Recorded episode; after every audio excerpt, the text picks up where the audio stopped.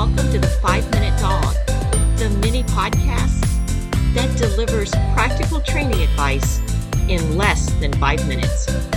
Does your dog grab random objects and run through the house trying to get you to chase him?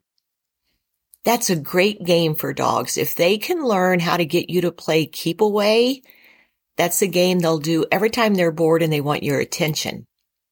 So the next time that your dog grabs some random object like socks out of the laundry or your shoe out of the closet, don't chase him. Don't even look at him.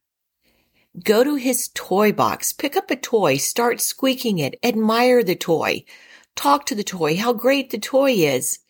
Usually curiosity will get the best of your dog and he's going to come over to see what you're doing.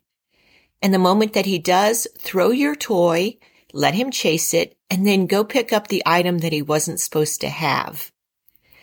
This way, you're getting the item back, but you're not rewarding him for stealing it to begin with.